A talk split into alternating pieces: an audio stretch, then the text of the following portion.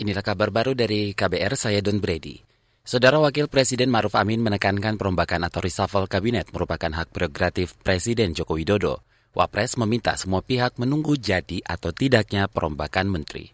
Kalau reshuffle kabinet itu kan memang hak prerogatif presiden. Jadi kalau soal apa, konsultasi saya dengan presiden itu nggak usah diceritakan kepada wartawan itu ya. Tapi reshuffle itu hak prerogatif presiden. Jadi kita tunggu saja apa terjadi apa tidak kita tunggu saja.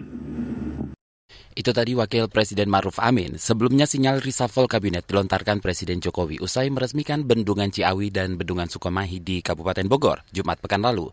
Saat itu Jokowi disinggung soal hasil survei Carta Politika Indonesia yang menyebut mayoritas warga setuju adanya reshuffle kabinet Jokowi. Jokowi mengatakan perombakan mungkin saja dilakukan. Badan Meteorologi, Klimatologi, dan Geofisika BMKG memperkirakan tren hujan ekstrim makin meningkat pada esok hari. Ini disampaikan Kepala BMKG Dwi Korita Karnawati merespon prediksi peneliti Badan Riset dan Inovasi Nasional atau BRIN Erma Yulis Hastin soal badai dahsyat di Jabodetabek hari ini. Menurut Dwi Korita, istilah badai sebetulnya merujuk pada terminologi siklon tropis.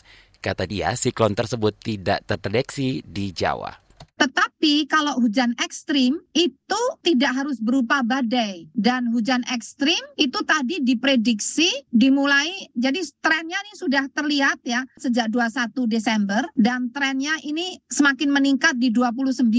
Jadi itu hujan lebat bukan pusaran istilah badai itu kan pusaran pusaran angin ya dan disertai hujan yang lebat terutama Jabodetabek kalau 28 Desember terlihat di peta itu masih belum ada merahnya ya Kepala BMKG Dwi Korita Karnawati mengatakan lembaganya sudah menyampaikan perkiraan cuaca ekstrim yang bakal terjadi hingga awal Januari.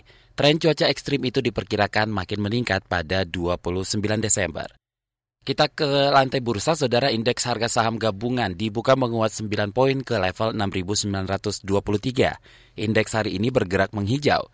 Pada menit-menit awal ada 64 juta saham diperdagangkan dengan nilai mencapai 49 miliar rupiah.